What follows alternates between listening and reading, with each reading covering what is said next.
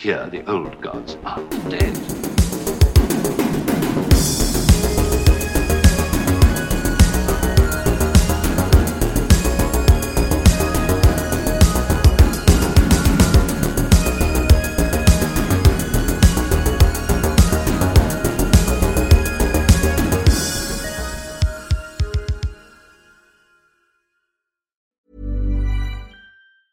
Wow. Nice. Yeah.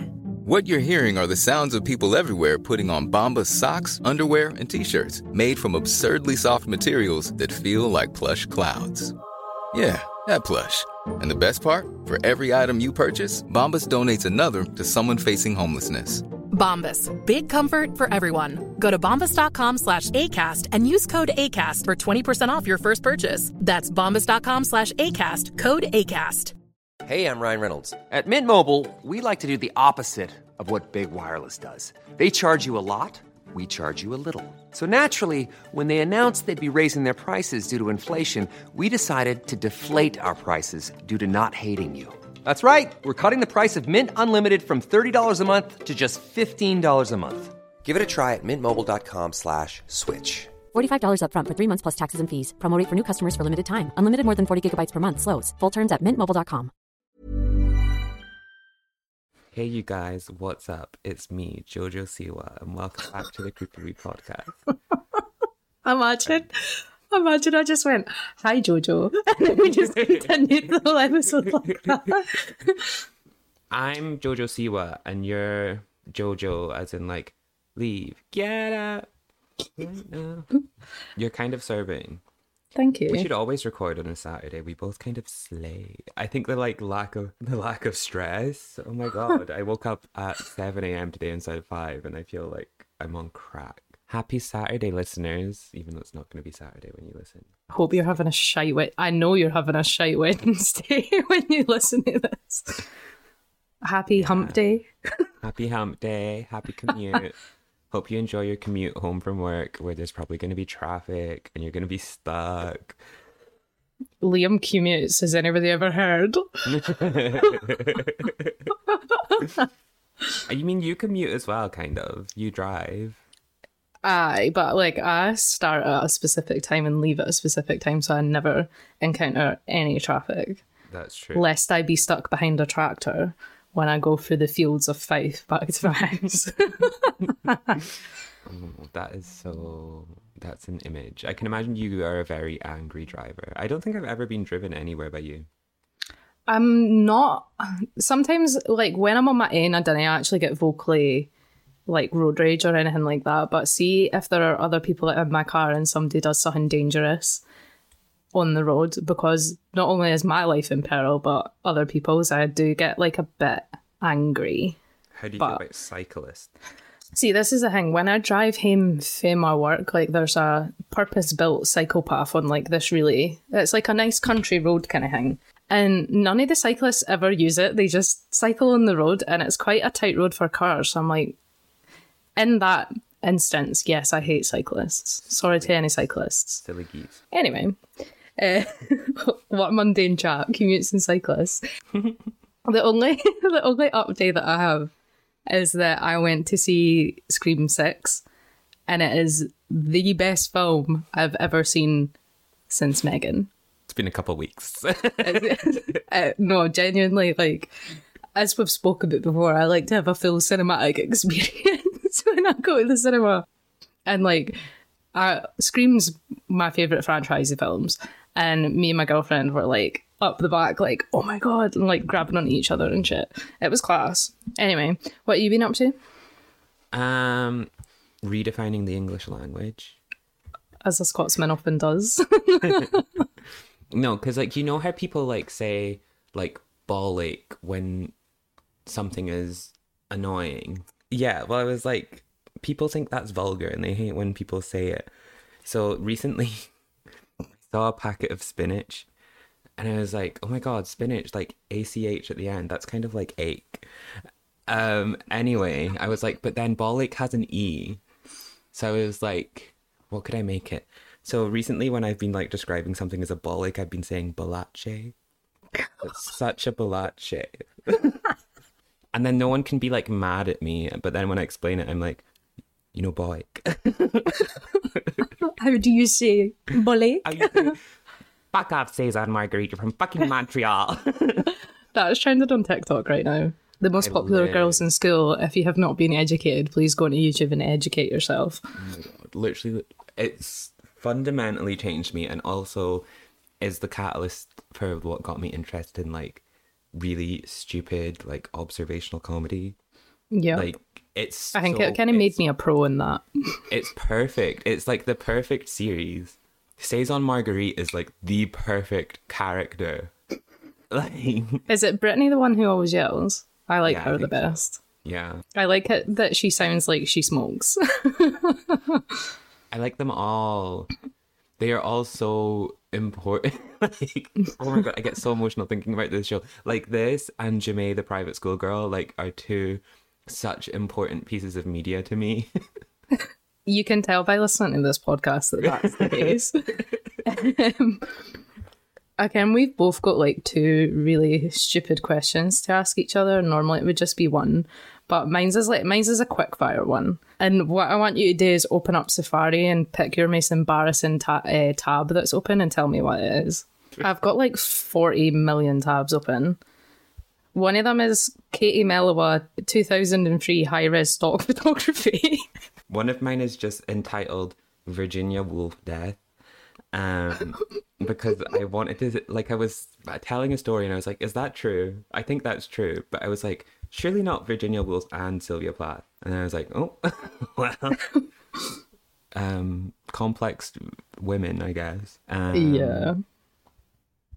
And then, oh, I have like an embarrassing one. It's just synth eBay. like synth. What time were you up till when you opened that tab? Oh, that was uh that was a commute home's open tab, and I woke up and it was still open. I was like, I wonder if the train conductor walked past me, saw that I was looking up synthesizers on eBay, and was like, hmm, figures. I um I've got another tab open being like when does Outlander end? Please God. please And then was disappointed when I reopened this tab to see that there's a prequel. What? yeah. How is that possible? They're making more. Who the fuck is watching this? How is it possible that there's a prequel? I don't get how that is logistically possible based on the plot of the show. It's about time travel. How can you prequel time travel? I, I think it's a bit like a character that's in the books, their young life. Like who the fuck cares? Hmm. Bore. Yeah. I also have just the Wikipedia article for Listerine relevant to this episode, actually. Is it? Yeah. Uh, all right. What's your stupid question? what was my stupid question? Oh, if you could get like a stupid tattoo, what would you get?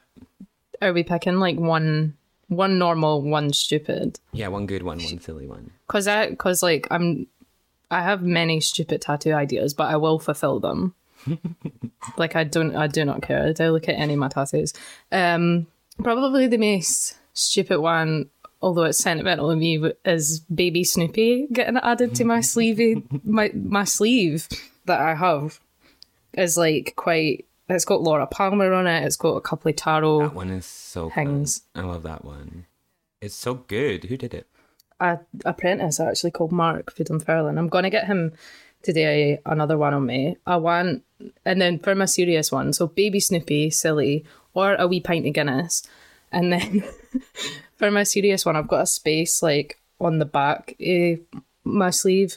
And I'm I think it's like the perfect size to get our Lewis Chessman. Oh, So I'm gonna get that. that's baby. What's your stupid Um, one? Okay, so my stupid one is a tramp stamp on my lower back that says ball games. please, please I get feel that. like that's really funny. I won't get it, but like I just wish I would. I wish you would. I know, but like my body's changing. I'm getting older, and I just want to make sure that I'm like done before I get. you That's know, I not want- something I'm gonna apologize for. I'm not gonna apologize for that. Um, yeah. So my body's changing, so I'm not getting that yet. But then again, I feel like that's a good area because it's like how saggy can it get? You know? I think that place kind of sounds perfect. I think that's what's so great about tramp stamps. My serious one, I always wanted like I love the song Venice Bitch by Lana Del Rey. And I always wanted like Fear Fun, Fear Love, one on each album. Love. Because Love. that's so faggy. Yeah. That's gay with a capital. Venice Bitch is probably my favourite Lana Del Rey song. It's like Venice, Venice Bitch, then Ride. I Mine think. is like Norman fucking Rockwell, then Venice Bitch, then Ride. And people are like, that's so basic. Why are you not picking like her unreleased Lizzie Grant stuff? And I'm like, the hits are the hits, you know? it's a hit for a reason. When folk are like, oh, you only like their popular music, and it's like, well, Dreams is Fleetwood Mac's best song, and so is Everywhere. So, It is a hit, and that is why it's their best song. um, yeah. Sometimes people will say like their favorite song by an artist, and I'm like, "You're such a fucking liar, Camille!" Like, what? Oh my god, it's so embarrassing. It it makes me cringe every time, and it's always when people are drunk at a party, and I'm like, "Shut up, shut up." I'm such a like judgmental cunt. Oh my god. Anyway, another tattoo I want is like the entirety of the ride monologue, like down my side. Because I think that that's art. that'll go down to your ankle.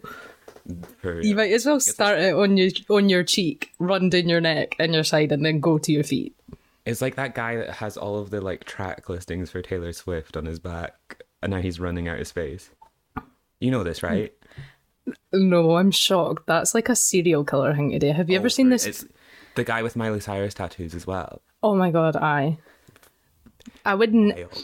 Again, I've got like Laura Palmer tattooed on my arm, but like I'm never. I would never, ever, ever get like a high res like imagey like a celebrity. My dad. My dad. Have I shown you my dad's Henrik Larsson? Your dad's Henrik Larsson tattoo. Who does it look like? Because it doesn't look like Henrik Larsson. well, it does. It does. It's just when he doesn't shave his arm, it gets obscured a bit. But whenever when when he's been in America, people are like, "Is that Barack Obama?" Speaking of embarrassing things, no, your dad's Henrik Larsson tattoo. Of course, that's not embarrassing. um, like last episode, it was revealed that I mispronounced Squidward as Squigward. And I put on our Instagram story, I was like, say something more embar- embarrassing than this, like make me feel better. And people submitted their They did. they and they and they did make me feel better.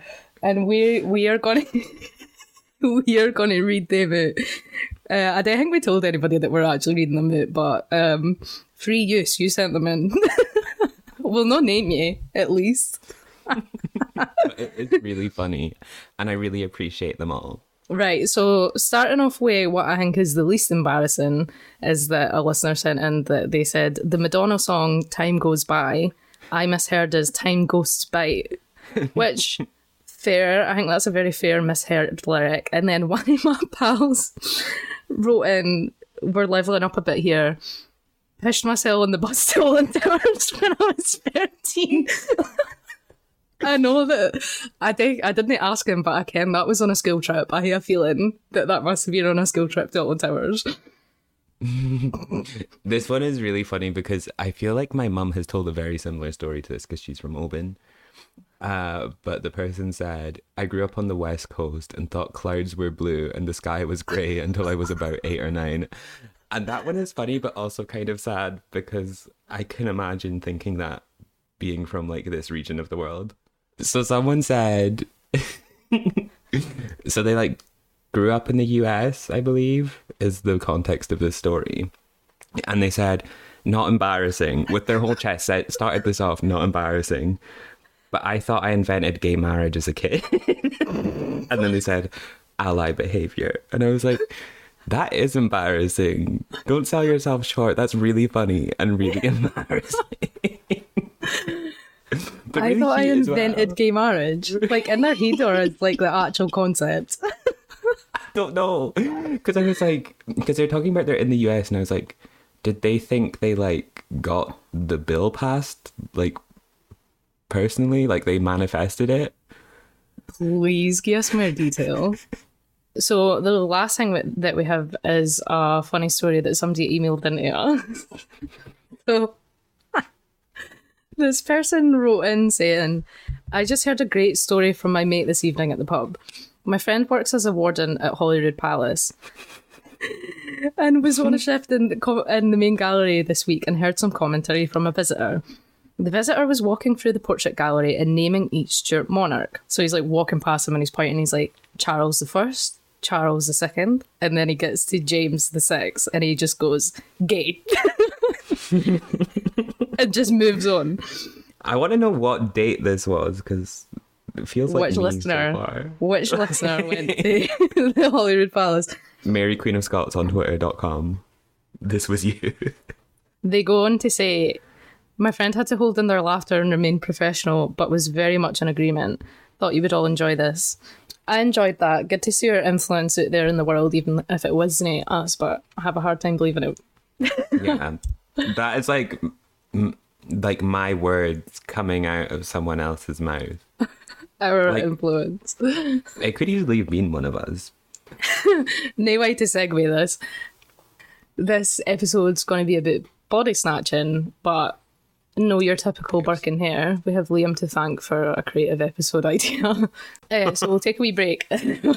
we'll talk about body snatchers.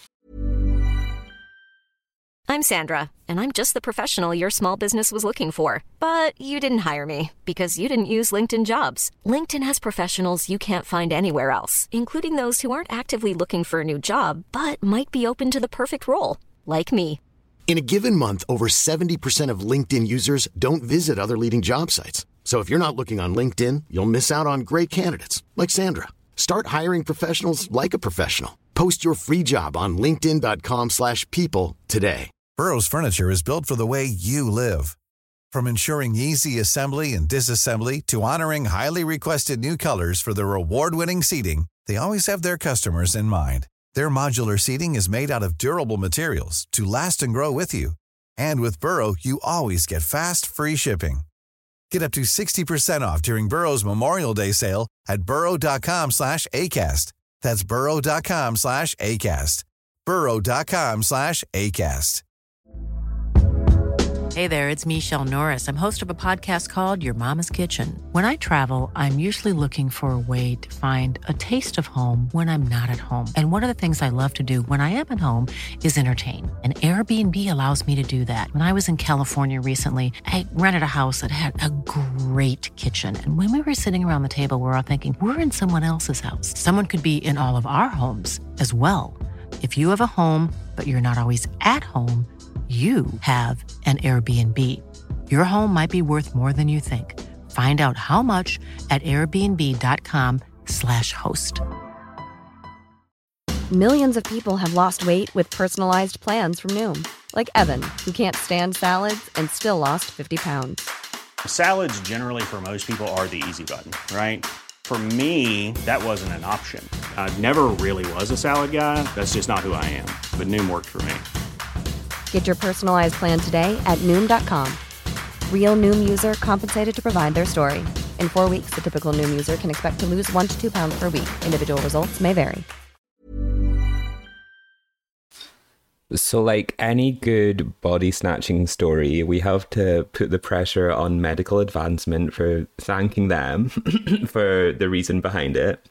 Scotland was not a particularly easy place for surgeons to learn back in ye olden times. Not that olden times, like a couple hundred years ago. Although Scots are like justifiably proud of their countrymen's achievements in the medical field or those that are attributed to Scottish people. I actually watched a really interesting TikTok the other day on a girl like talking about how Western people, specifically like white Western people, love to like be proud of the achievements of their ancestors and pull out the well, you wouldn't have this if it weren't for us. But mm. then they also like to do the whole you can't blame me for the sins of my ancestors. Like that wasn't me. Things have changed. Yup. So it's very, I can't remember the user's name, but it was really well articulated much more thought provoking than I'm doing it justice right now. But I always think about this when we do episodes like this and we're like, the person who invented this, and I'm like, the person who gets credit, definitely, yeah. But like, It's, or they definitely had a hand in it. It's one of the things, especially. I think we've spoken about this before. Like Scottish people, obviously Scottish people invented loads of stuff. Um, including and- capitalism. Yeah, and folk love to brag about that, but like one that we often brag about is like, oh, we invented the telephone. And Alexander Graham Bell was uh, like he believed in eugenics. It's not the slay you think it is. sister. Aye, like, and I think like his big beef was with deaf people, which is uh, crazy to think about. I didn't know that. Yeah, I That's mean, insane. and then I mean, probably white supremacy amongst other things, but it's just something to put into Obviously. perspective when you're talking about like bragging about Scottish people invented this, Scottish people invented that. It's often there's layers to it. nonetheless, especially in Edinburgh, there's a huge like culture of like contribution to medicine. Like it's it is a hub of like medical advancement, and it has been for a long time. Glasgow as well. So many famous doctors from here attributed to inventing things, although they can't always like go the full way. And there's all often scientists behind their back as well that aren't credited too. Um, Yeah. but um, back to my earlier point about how I was Googling Listerine. Listerine mouthwash is named after, I think, a Scottish doctor whose surname is Lister or something. That is such a good fact. Who- yeah. Uh, jo- oh, named after Joseph Lister, who pioneered antiseptic surgery at the Glasgow Royal Infirmary in Scotland. Love. That's such a good fact. I learned that. So when I was doing my undergrad, I had like a we had like an icebreaker with all the supervisors during our project where it was just everyone getting drunk and doing like a little quiz over Zoom. Um, as you did back in the day, a couple of years ago. And one of my lecturers whipped out that fact and I was like, noted, I'll be using this at a later date. because this was like just after we had finished just after we'd started the podcast, I think Yeah. or just before. And I was like, this seems relevant to me. Other famous medical advancements by Scottish people are Sir James Young Simpson, who's accredited with the first determined use of chloroform in operating theatres, and of course, Sir Alexander Fleming, who, if you were paying attention in secondary school, uh, discovered penicillin. Although I have a lot to say about this because he did, but like my favorite bit about it is like there's there's a joke about how doctors aren't scared of being in the lab, but they're not necessarily good at it. and Oh he yeah, discovered it he by like by accident? Because he was doing so he was doing like bacterial culturing of I think it was Staphylococcus aureus. This is hot, Liam. And then he had like a, a growth of a penicillium fungus that shouldn't have been there. If his antiseptic technique had been slightly better, it wouldn't have happened. um, so sometimes your greatest incompetence can be your sexiest slay. um, but yeah, Some people do say though that Alexander Fleming was a bit like he was a bit embarrassed and he was a bit shy, so he just made up the story that he mm-hmm. discovered it by accident by going to like a colleague being like, "Look, look at this! Look what happened accidentally! I had no idea this would happen." And then his colleagues were the ones that like went to like gas it up because he was too. He was shy. shy. He So was there's like two different. There's two different versions. I heard that on this podcast. Will kill you. But yeah, another thing is like he discovered it, but he doesn't have the chemistry like know how to isolate the active ingredient. So like penicillin releases like penicillium, which is the antibiotic product, and it was actually an Australian chemist, I believe, in London who figured out how to mass produce it and isolate the compound. So it's not like entirely Alexander Fleming gets the credit. And it's not like people weren't researching in fields like that already. Yeah, yeah. Food for thought. I love when people make mistakes and it turns out fine. Like the, it gives me like it makes me think like, damn, maybe when I make mistakes, it's not that bad because I might accidentally discover something.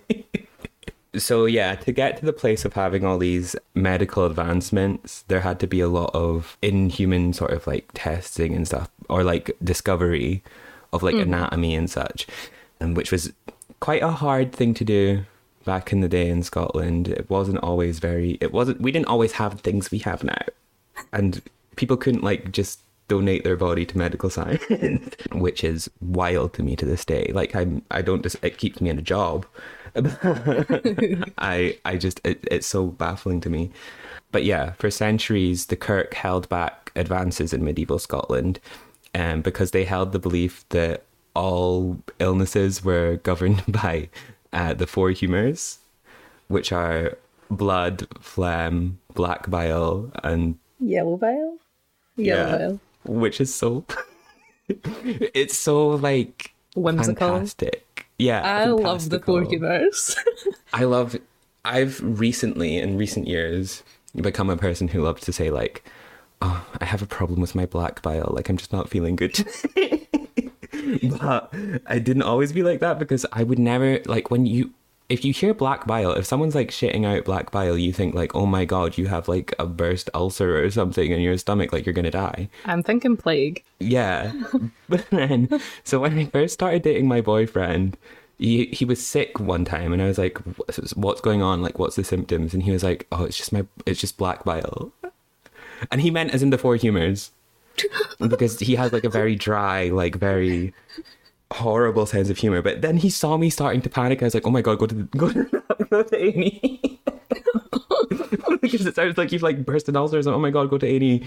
He let me like go on like this for like half an hour, and he was like, he just sent me a screenshot of the four humors, and I was like, that's literally not funny. Him and your mum are cut for the same cloth, apparently. I always, yeah, I I was thinking this the other day. I was like, you know the. The Freudian theory of men end up with their mothers. I, I was like, that'll never happen to me because, like, gay. And lo and behold, he can't keep being right. yeah. So back back to the point at hand. I love a segue. I love to not talk about what I'm supposed to be talking about. If anyone hasn't noticed, yeah. So because of these strongly held beliefs from the church, um, any attempts to further advance medicine was actively discouraged and like viewed as sort of sacrilege or like a mortal sin because like there's an extent to which you're playing God. There's actually ethical concerns like this still going on right now. So according to the church, you couldn't like deface bodies or anything or like take anything out after death because for judgment day coming, the body had to be whole Yeah. Or you wouldn't see the kingdom of heaven effectively. So would be doctors were prevented from studying human anatomy because of these religious beliefs and obviously medical advancement was put on kind of a halt because of that. And even in terms of surgical techniques, people were very restricted in what they were actually allowed to do. It took a while for people to even be allowed to like for traumatic head injuries be able to like drill in and like relieve pressure Christ. like so you weren't allowed to like the whole like doctors like archaic do no harm Yeah. like slogan which is like fair enough like yeah but then they had to like watch people Suffer. who they had some knowledge to help die in front of them And, It's amazing that just- this is happening like again, like where I don't know if I'll keep this in or no, but like like the abortion reformations that are Yeah. happening in America where it's like, oh we we must let this fetus survive, even if it's at the sacrifice of the mother. yeah it's literally like Archaic. I I I just it frustrates me to no end because like I like to try and empathize with where people are coming from and to an extent I can see where arguments are coming from but there's some things that I just like I can't even put myself in the situation where I would think like that like I just don't get it fundamentally like it just completely disagrees with what I Like it's because it's getting to the point of nonsense where it's like if a person who's pregnant has an abortion, we can put them on trial for murder and they can face the death penalty. literally like I I don't see I don't see how like those two things are like it's just wild. It's just wild to me. but yeah, it's very sad, very frustrating. And we are not qualified enough to go into any deeper than we already have, really. Um but I think it's very obvious where we stand on the matter. Yeah. but yeah but i do also um, i'm sorry but i do also hate the term like pro-abortion i don't think anyone is like pro like yeah. the ideology of like abortion I think that's a thing made up by right wing people though, because Literally. it's just we're pro choice. although it's a lot like it's like a lot of things where it's like you are pro-choice but then because you're hearing the right-wing pundits say things like pro-abortion all the time Mm-hmm. like you then are hearing like you're hearing it so much that people who are actually pro-choice and they're not like they're not like saying everyone should get an abortion. Like this is how right-wing spin on it is. Like everyone should get an abortion. You think everyone should just do it all the time. And i'm like if they want to, but like that's not what I want. that's not what I think should happen. But then people on the left are seeing this on the media, like berated by it, that they are starting to say like I'm pro-abortion, I'm yeah, like, and it's not no. really what they mean. You need to like think about the language you're using a little bit more. Okay, You're falling into that trap when you say that. Exactly. You're setting them up for like a like a home run in some ways. Yeah, totally. Anyway, yeah. Animal carcasses. Animal carcasses. Yeah. So um a lot of medical advancement, kind of like how we do now, is made on animal carcasses or like animals finding out anatomy. Pigs were quite a common one because they have quite a lot of stuff in common with us anatomy wise. um so like the placements of organs and stuff. Um, so you could get like a semi picture, but obviously no two animals are the same. Yeah. So you couldn't really entirely say, "Oh, this this will work on a human," because it's very hard to place it, especially because the sizes are different, and you have to be very good at like. I suppose it's probably here, but um, yeah. So students would use animal carcasses to practice on. They were also allowed the corpses of felons because obviously, because felons they're not getting into heaven anyway, so we can use them. That's fine. but these were also in short supply. Yeah. Um, Because I know everybody like, was getting hung. Yeah. Like a lot of people were left to wither Yeah. and die or be tortured for longer because apparently that is dignified practice and that you'll still get into heaven if you're doing that to someone, but hey ho. And because of this short supply of the felons, they were often cut into separate sections to allow they, there's no dignity in this. Like there's no dignity awarded to the to the to the dead person. Like this is so barbaric. They were cut into sections so that multiple students could use the body. There was no respect paid to it. Larger surface area, isn't it? Like you're not even thinking in of them as a human at that point. And obviously this was a far from perfect way to learn, but it's all people had for a very, very alarmingly long amount of time. However, in Edinburgh, things opened up a bit in 1694. Surgeons were also allowed to use the bodies of abandoned children who died betwixt the time they were weaned and they're being put to schools and trades. So, like, they weren't a full adult because they weren't allowed to be sent to, like, workshops yet. Yeah. But they were also born, they were alive, Yeah. and they weren't, they were separate from their mother. Like, they weren't rearing. Yeah. So it's like it's like children that have died before going to the poorhouse, but still in an orphanage, so they're under the care of the state. Care in quotations. Yeah, it'll be like eh, it's any orphan that has died. Yeah. Um, so it could just be like Faye dying in the cold, in the bad conditions in orphanages, or polio, or tuberculosis, anything like that in this period. Uh, They're not killing them, but the conditions that they were living in did not make it easy to live.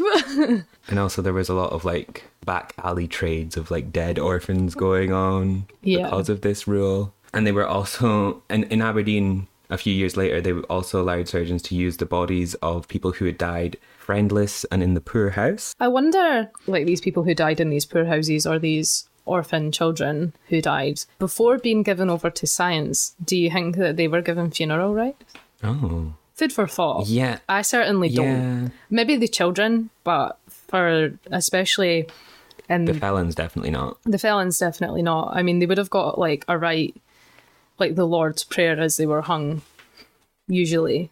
Um, But which would it. that would that would be about it. But for these orphans, I really hope. But You would hope that at least the people that were like learning from them, like said a little thanks or something. I mean, it goes down a dark and twisted route very fast. The trady Yeah. bodies, so I very much doubt the medical students Yeah. were feeling particularly bad about it, as we'll go on to see.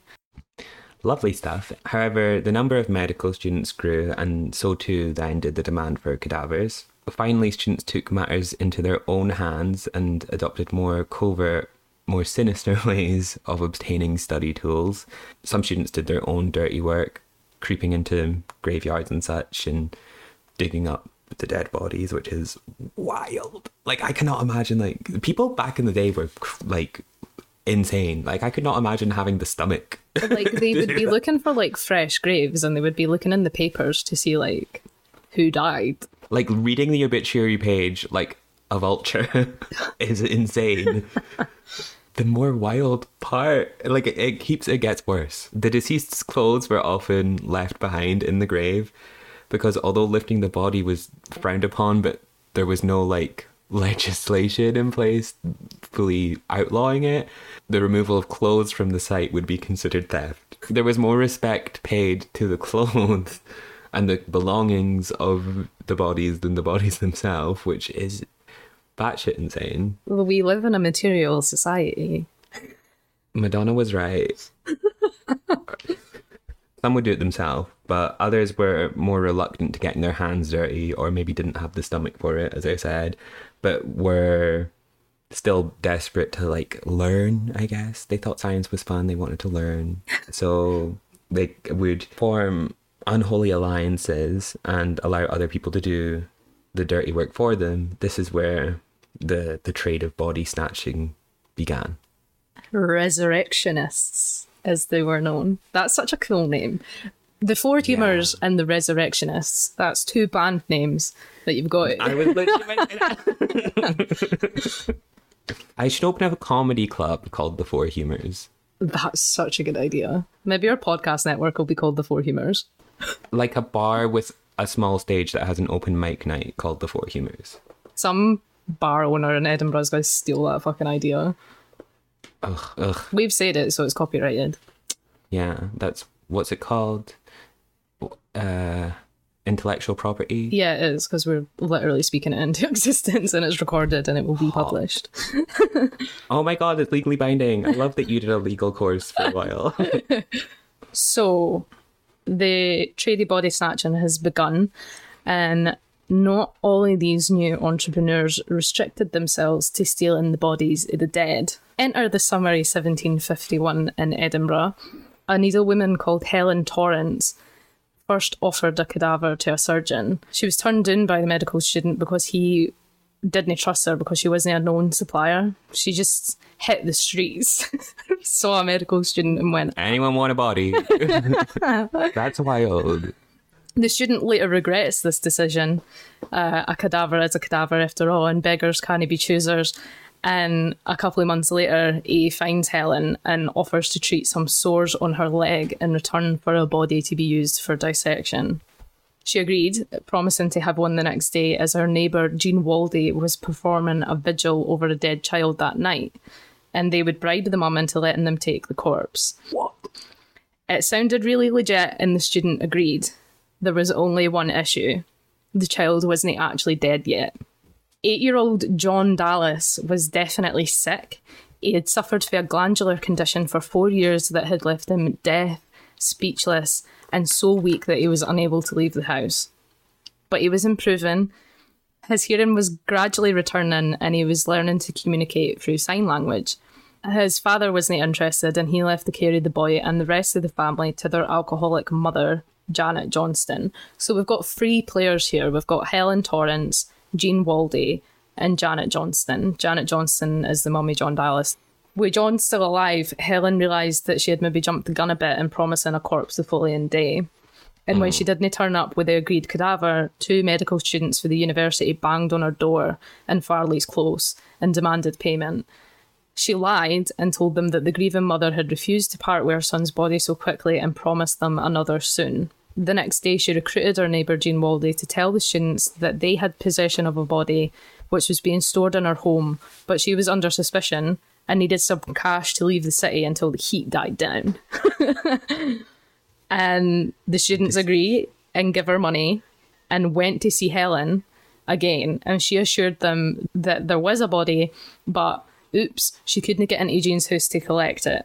Obviously, there was nobody, and by this time, the women had like talked themselves into a corner and they were well aware of this. They needed to find a body, and it preferably had to be a young one. And this is when Helen has her light bulb moment about wee sickly John Dallas. She comes up with this plan where she should take John faye's home and carry him to Farley's Close, and given his condition, he would be dead before the journey's end. This is like Wild West. How? Wait, how? When? What year was this? Uh, 1751. 51. 1751. I mean, in the grand scheme of things, that's not a long time ago. I know. And because she's already roped Jean into this, she's had Jean lie for her and they've gave money to Jean. Jean's implicated. So the two women plot to keep the boy's mother, Janet Johnston, occupied whilst Jean nips out and kidnaps the child.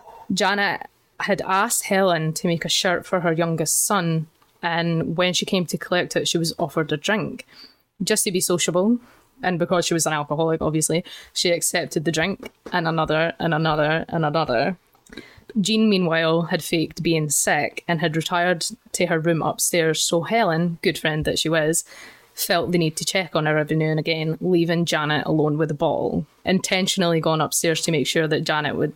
Can she's a, an alcoholic, she has an addiction, and she can't help herself, so she becomes really inebriated really fast. So you're like manipulating this woman's disease to steal her child to sell, sell her it. child's but that's wild. This is a sad story. So Helen goes upstairs and tells Jean the good news that Janet has, like, she's basically blackout drunk. So Jean sneaks out. The coast is clear, and she goes to the tenement that uh, the Dallases, and she lured John Dallas for his bed and into the night. As Helen predicted, by the time that he reached Farley's close, the wee weak boy was dead. The women had agreed a deposit of two shillings and tenpence for the body, plus a further three shillings when they were unable to hide the corpse safely. So Helen, who's a big, strong woman, wrapped it in her apron and carried it herself to the room of the physician's apprentice, Andrew Anderson. There it was stored under the bed, and she received another sixpence for the trouble of bringing it to him. Uh, this is all going on in the old town. So, like, Yeah. the students are living up at the university. And feel what I can gather, where Farley's close and stuff is, this is kind of like they're doing at the Cowgate. So it's, It's no that. upstairs, downstairs. So Aye. So they're just Yeah. walking through the closes in the middle of the night and getting away with it. Nobody's just like covered in a sheet or something, or like in a cart. And in an ape. She's got him wrapped, him wrapped in the apron. Jean brings the body to Helen. Helen can't find anywhere to hide the body. She puts it in her apron and just goes, "Well, fuck it, I'm going to go to the medical students and get this the way." So she's given another sixpence for the trouble, and all in all, it's a very profitable night's work. Meanwhile, the mum, Janet, had made her way home and found that her son's bed was empty. When her husband found out that she had been out drinking with her cronies whilst the son had gone missing, he was fuming and he chucked her out. Naturally, she turned to her pal Helen, and the fine Christian woman that she was took her in. It was whilst she was staying with Helen that night that heard the two arguing her money. So they're bickering about the profit that they've made off of her dead son, and she hears it. Uh. Helen lied and said that she had made an apron that hadn't been paid for by Jean's husband, but the now sober Janet was unconvinced, and she found this quite suspicious. I mean, she sobered up quite fast. To be, I mean, alcohol wasn't as potent as it is now. that's true. Like, all meads and beers and stuff. Yeah. Well, it wasn't like she was on Smirnoff, right? On top of this, a neighbour had also seen Helen whilst she had John wrapped up in her apron and she was gone to the like she was gone through all the tenements and the closes on the way to the medical students. And she actually stopped to have a conversation with the neighbour who seen her. So she's got something wrapped in her apron and the neighbour is talking to her.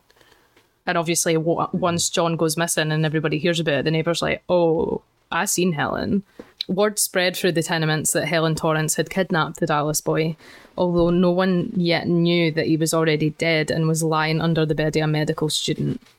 It wasn't there for long though, and the physician's apprentice had moved it into an empty room in the Cowgate where it was laid on a slab and prepared for dissection.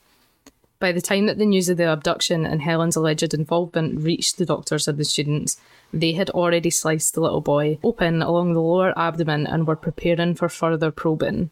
When they realised that they had been party to child murder, they hastily sewed him back up before dumping the corpse in a close of a Liberton Wynd. Torrance and Waldie were quickly arrested and blamed each other for the murder. This is similar to what happened with Burke and Yeah. It got out of hand very fast. Ah, yeah, they're both blaming each other, but the smarter ones believes. In this case, though, when they're blaming each other, it did them no good whatsoever, as they were both found guilty of murder and sentenced to hang. Helen attempted to escape the noose by claiming that she was pregnant, and by close examination by a team of midwives was proved to be lying. She and her accomplice were led to the gallows on the Grassmarket on the 18th of March, 1752. On the scaffold, Jean repented for her crimes but continued to heap the blame on Helen. Not dignified. Hmm. She said that she had been drunk when Helen talked her into the plan, claiming that the young Dallas boy must have been smothered under her clothes as she carried him through the streets and that she didn't intend to murder him. However, she agreed that her execution was warranted since she had been responsible. Helen, though, warned the spectators against the perils of drunkenness, bad company, and uncleanliness. The noose was then placed around their necks, and they were the first two convicted body snatchers who were executed. and rightfully so. I mean, okay, this is a obviously a very like gruesome story, kind of a departure from what we normally do because I think I think we've spoke about like true true crimey stuff like once. a bit hypocritical because we kind of slate true crime. Uh, but when I briefly gl- glanced over this story, I didn't want to spoil it too much because I thought you would be doing the actual telling of the story part, so I didn't want to spoil it for myself hearing it. But my brief skim of it, I thought it was important. Like I thought there there was there's an important place for a story like this for a couple of reasons because I do genuinely find true crime kind of gruesome and kind of uh some a very sinister sort of voyeurism almost. Yeah. Um, but a story like this, first of all, it's very easy to see how this sort of like these this lower class of people were very desperate in a time like this. In, Yeah. in the in this era, the medical student also knew this wasn't an orphan child. All the medical advancements of this time are like celebrated and stuff, and these medical students are rarely implicated in the crimes. They're rarely seen as bad guys of the story, but they knew what they were doing. They knew exactly where they were getting. yeah, they knew, from. even though they didn't kind of it was going to be child murder, they were going to be buying the corpse, say a young boy. Like it's still not ethical. family. Yeah, it's still not ethical at all. Um, yeah, and they're rarely implicated, and there's a very strong sense of like classism that runs through stories like this, Burke and Hare, and how Yeah. it's very sinister to me. And so I thought that was a very interesting thing to talk about for that reason. I also thought it was interesting in the sense of, um, like I said earlier, we have like the ethical dilemmas of like stem cells and like mouse models and stuff right now, and it's like, um, it's very, um, in a, there's a lot of doom and gloom at the moment, but recently, uh, America sort of like they passed a law that the FDA I think said that um testing for drugs don't need to be in animal models anymore. So we've gone from a place of people selling bodies of children in a couple hundred years, gone from a place of people selling bodies of children to like even mice don't need to be used anymore, like showing respect Yeah. to even like smaller, lesser civilized invert no vertebrate animals, which I find kind of reassuring in many ways. Yeah, I think when you're discussing something like this, obviously we've started it off getting like what the si- what the situation was that led to people being and like these enough. great medical achievements were built on the back of like things more sinister because stuff was so limited, and it's an important like this. For as gruesome as it is, it's, it's like an important look into what life was like in Edinburgh in the 1600s to like at least the eight like the 1800s, late 1800s. Yeah. So it's not really like this like like perverse voyeuristic look into like the murder of a child. It's like yeah, it's like it's not JonBenét Ramsey. It's no, it's not. no. Like there's no theories here. Like people were poor people were desperate, medical students were desperate, and this horrible thing happened. And it probably would have been avoided if the church were not so strict. Yeah. If we didn't believe in like four liquids governing all illnesses. Le- Yeah. Leeches were kind of like they kind of worked sometimes though. I, will I'll give Yeah, that. bloodletting and that kind of thing. Yeah. Um, but I mean, it's historical murders. I do like obviously like the like the discourse on true crime. I like I mind when we first started this podcast and folk were sending in stories and somebody wanted us to talk about like quite a recent murder, like 2010, and I was like, oh, it's like no that kind of show. But yeah. I think when it comes to like historical murders, obviously, like there's less.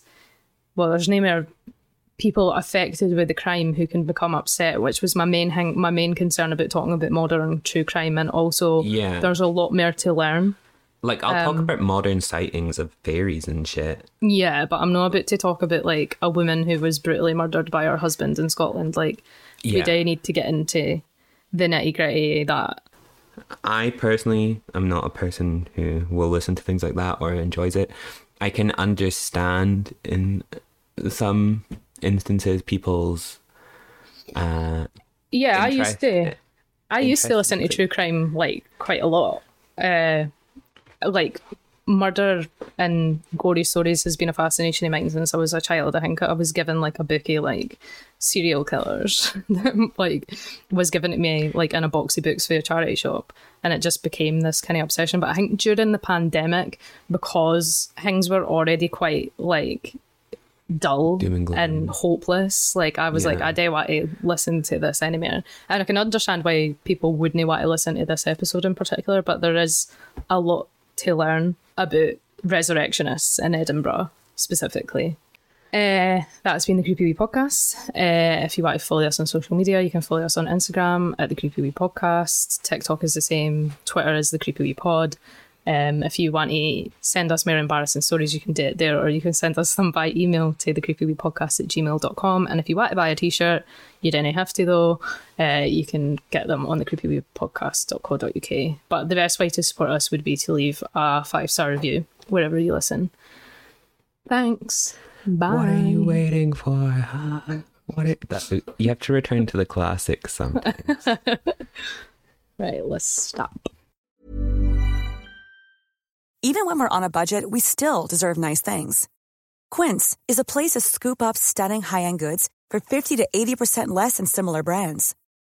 They have buttery soft cashmere sweaters starting at $50, luxurious Italian leather bags, and so much more.